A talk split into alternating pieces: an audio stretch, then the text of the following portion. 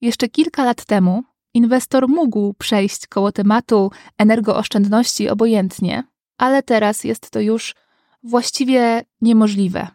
Zajmę się dzisiaj tematem energooszczędności, ale od właściwej strony, czyli od strony zmniejszenia zapotrzebowania budynku na ogrzewanie. Bo to trzeba zrobić najpierw, a to, jakie na przykład ogrzewanie wybrać, to już jest sprawa dostosowania ogrzewania do konkretnej sytuacji i konkretnych potrzeb. Zapraszam. Dzień dobry, cześć. Nazywam się Maria Bladowska, jestem architektem, a to jest podcast Dom według Ciebie, czyli podcast o wszystkim, co dotyczy planowania Twojego przyszłego domu. Cokolwiek może Ci pomóc, żeby Twój projekt był lepszy, tutaj to znajdziesz. Dzisiaj będzie o domu energooszczędnym.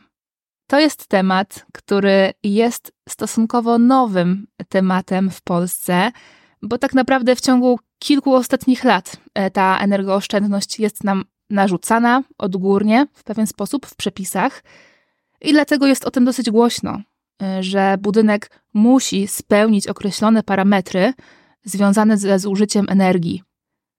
Ale wiadomo, jak to jest z przepisami. E, pracowałam w biurach projektowych i ta charakterystyka energetyczna budynku wcześniej była traktowana tak tylko, żeby była. No bo jest potrzebna do pozwolenia na budowę i tyle. Teraz zostały wprowadzone też obowiązkowe świadectwa charakterystyki energetycznej budynku i to już dotyczy istniejącego budynku. To jest po prostu pewnego rodzaju sprawdzenie budynku. Więc te wymagania tak odgórnie są nam narzucane coraz większe, ale nie o przepisach chcę dzisiaj mówić, bo mam na myśli to, że jest o energooszczędności dosyć głośno, ceny energii rosną i inwestorzy chcą mieć zaplanowany dom w taki sposób, żeby nie zjadły ich te koszty e, ogrzewania. Po prostu chcą maksymalnie ograniczyć koszty ogrzewania, bo już wiedzą, że mogą, bo są już na to sprawdzone sposoby. I to, o czym Wam chcę dzisiaj powiedzieć, to jest to, że mniejsze koszty ogrzewania to nie jest tylko na przykład pompa ciepła i gruba izolacja termiczna. I w sumie rodzaj źródła ogrzewania nie jest tak istotny, kluczowy. To jest końcowa rzecz, którą powinniśmy brać pod uwagę.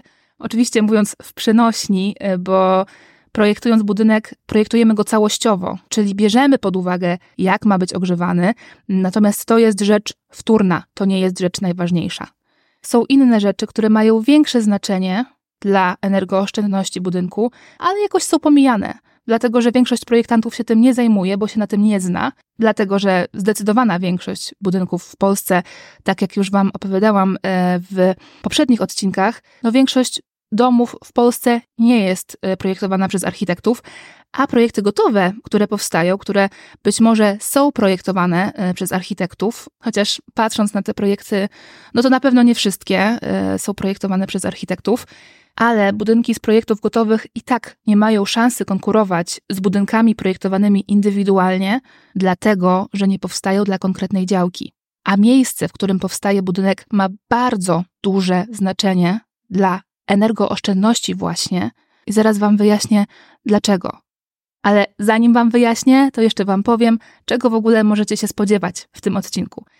Opowiem Wam po prostu o tym, jak kształtować architekturę budynku, żeby on był energooszczędny, czyli będzie o tym, jak sam kształt budynku, jego w sumie można powiedzieć wygląd, e, jak on wpływa na oszczędzanie energii. I będzie pięć takich rzeczy.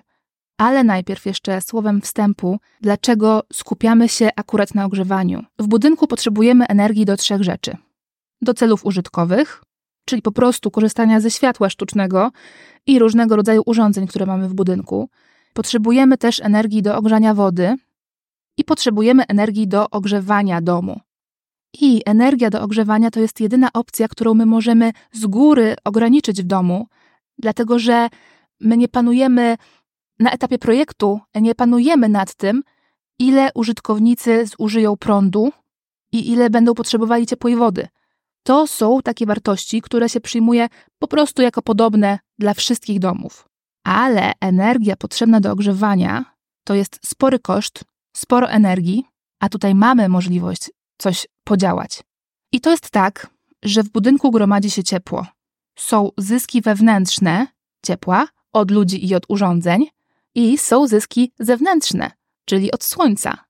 I im mniej budynek straci tego ciepła, które zgromadzi, i im więcej zyska ciepła, tym mniej będzie potrzeba energii do dogrzania tego budynku. I to jest ten nasz klucz. Więc pierwsza rzecz, wracając do działki.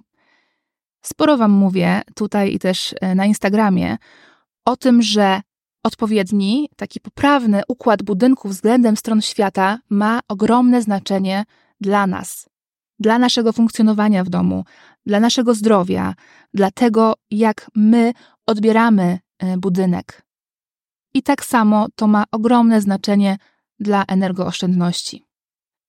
Energia od słońca to jest naprawdę rzecz, której nie wolno bagatelizować, dlatego że ona nam może załatwić, słuchajcie, od 30 do nawet 50% energii do ogrzania budynku. To jest powiedzmy taki maks, ale nawet 30% to jest bardzo dużo. I najwięcej energii od słońca uzyskujemy od strony południowej. Od strony wschodniej i zachodniej też zyskujemy, ale przez to, że ta pozycja słońca na niebie zmienia się w ciągu roku, to te zyski są dużo mniejsze. A i tak najlepsze by były latem, kiedy no, nie potrzebujemy ich tak bezpośrednio e, do ogrzewania budynku.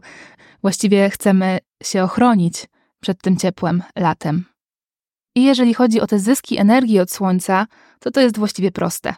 Im więcej będziemy mieli przeszkleń od południa, tym więcej zyskamy energii. Tym większe będzie też przegrzewanie latem, e, więc potrzebujemy zaplanować też ochronę przeciwsłoneczną. Ochronę w postaci daszków, jakichś markis, odpowiednich szyb. To jest w ogóle duży temat. Ja już trochę o tym mówiłam w odcinkach o słońcu, także możecie tego posłuchać. Na pewno też na ten temat coś jeszcze nagram. E, w każdym razie, od słońca my chronimy się latem, ale w zimne miesiące, kiedy to słońce jest niżej, to ono nam daje ciepło. I o to nam chodzi, żeby dawało nam ciepło w zimne miesiące.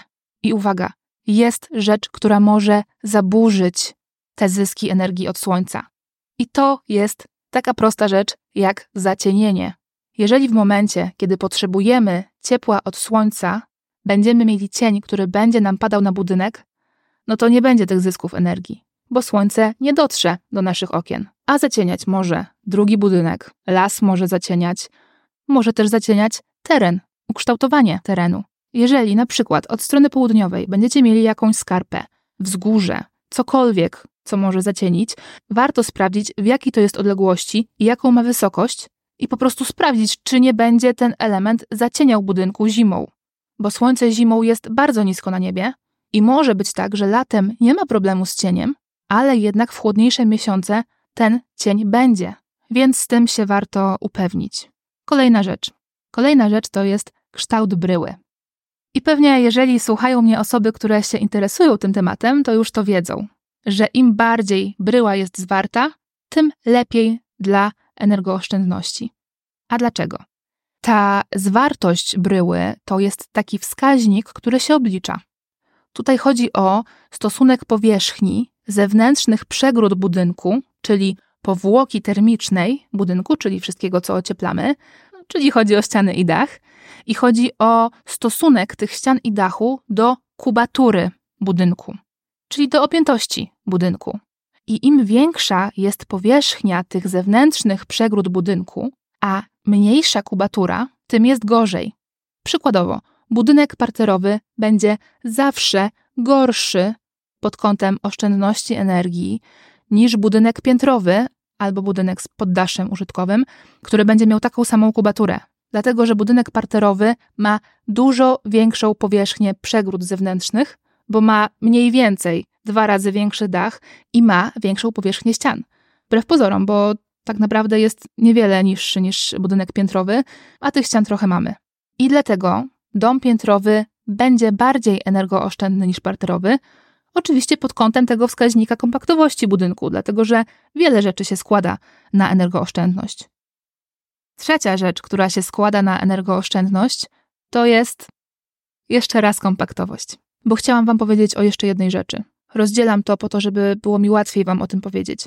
Im bardziej bryła budynku będzie zróżnicowana, tym gorzej pod kątem energooszczędności. No bo tak jak mówiłam przed chwilą, zwiększa nam się po prostu powierzchnia ścian zewnętrznych, być może dachów, być może stropu nad podcieniem, gdybyśmy mieli podcień. Za to często takie rozrzeźbienie budynku jest lepsze pod kątem funkcjonalności, pod kątem funkcjonalności i takiego też dobrego doświadczenia bycia w budynku, życia w domu, jakości korzystania z tego budynku. I dlatego właśnie to rozrzeźbienie to jest zawsze rzecz do przemyślenia. Nie warto do tego podchodzić w taki zero-jedynkowy sposób, że ja teraz myślę tylko o energooszczędności, to zrobię sobie gorzej, no bo nie uzyskam e, z bryły domu takiej funkcjonalności, jaka mogłaby być. Ale możemy też pójść w drugą stronę, czyli ta bryła budynku będzie rozrzeźbiona i budynek będzie wyglądał super i wewnątrz będzie pięknie, ale będzie po prostu drogi w utrzymaniu. I to, co jest ważne przy takiej rozrzeźbionej bryle domu, to że my możemy zniwelować te skutki, które są no niekorzystne energetycznie, e, te właśnie, które wynikają z rozrzeźbienia bryły, możemy je zniwelować po prostu przez dodanie takiej ilości termoizolacji, po prostu zwiększenie grubości ocieplenia, tak żeby nie było tych większych strat ciepła. I to, ile tej termoizolacji potrzeba, to po prostu trzeba policzyć dla danego przypadku. Natomiast to się wiąże z tym, że będzie drożej. Dlatego to jest kwestia równowagi pomiędzy jednym i drugim. Robimy tyle, ile możemy i na ile nam pozwala nasz budżet. Czwarta rzecz. Czwarta rzecz to jest powłoka termiczna budynku. I tutaj nie chodzi tylko o ocieplenie i grubość termoizolacji, ale chodzi też o ilość okien, dlatego że okna są gorsze termicznie niż ściana z izolacją. I ja teraz wcale nie chcę mówić na przykład o redukowaniu mostków cieplnych. W ogóle wyobraźmy sobie, że mostki nie istnieją, nie są problemem, i mimo tego i tak miejsca, gdzie są okna, są gorsze termicznie. I to nie jest tylko kwestia szyb. Tak naprawdę to jest bardziej kwestia profili okiennych, tych ram okien, dlatego że to przez te ramy okien są straty ciepła. I też z tego powodu, im okno ma mniej podziałów, tym dla energooszczędności będzie lepiej. I też lepiej, jeżeli mamy na przykład jedno duże okno niż dwa mniejsze okna, właśnie przez te ramy. Dlatego na to warto zwracać uwagę. I w momencie, kiedy pilnujemy tej wielkości okien w stosunku do powierzchni ściany, najwięcej przeszkleń powinno być od południa, dlatego że my stamtąd mamy zyski od słońca. Od wschodu i od zachodu już powinno być tych przeszkleń mniej, bo cały czas pamiętajmy, że potrzebujemy ciepła zimą, czyli wtedy, kiedy słońca nie ma tak często od wschodu i od zachodu. I mamy też kierunek północny, i od północy powinno być tych przeszkleń jak najmniej. Ale też tak na spokojnie, dlatego że to nie jest tak, że jeżeli ktoś chce mieć energooszczędny dom, to nagle nie może mieć okien od północy. W żadnym wypadku tak nie jest, dlatego że możemy mieć okna o parametrach, które będą na tyle dobre, że te straty będą nam się bilansować. Jeżeli budynek będzie całościowo dobrze zaprojektowany pod kątem energooszczędności, to to się będzie bilansować. Dlatego, że budynek jest całością i funkcjonuje jako całość. Nie tylko właśnie jest tą całością pod kątem funkcjonalnym, tak jak Wam już mówiłam, ale też jest to całość technicznie. I też pod kątem strat i zysków ciepła, budynek jest całością. I ostatnia rzecz na dzisiaj. Lokalizacja okien w warstwie izolacji termicznej. Tradycyjnie okna umieszczamy w murze. Po prostu umieszcza się je w murze, licuje się je z zewnętrzną powierzchnią muru, czyli to okno dochodzi nam do zewnętrznej krawędzi ściany bez ocieplenia. I wielu dostawców stosuje ciepły montaż okien za pomocą specjalnych pian, specjalnych taśm Stosują też tak zwane ciepłe parapety, ale to jest wszystko dla tego montażu tradycyjnego.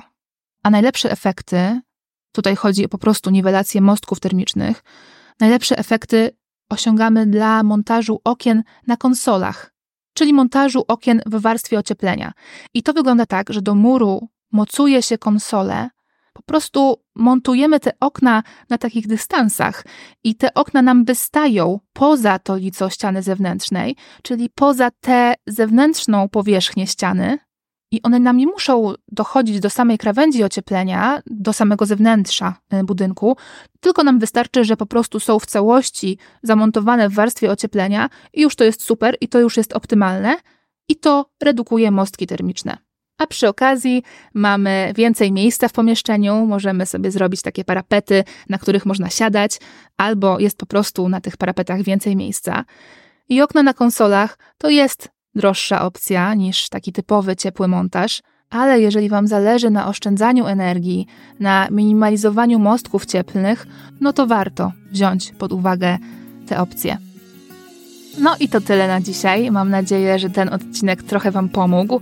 E, za tydzień znowu będzie temat energooszczędności, ale nie tylko, dlatego że sobie to trochę połączymy z tym tematem, o którym mówiłam w 28 odcinku o ścianach i po prostu będzie o zdrowym domu.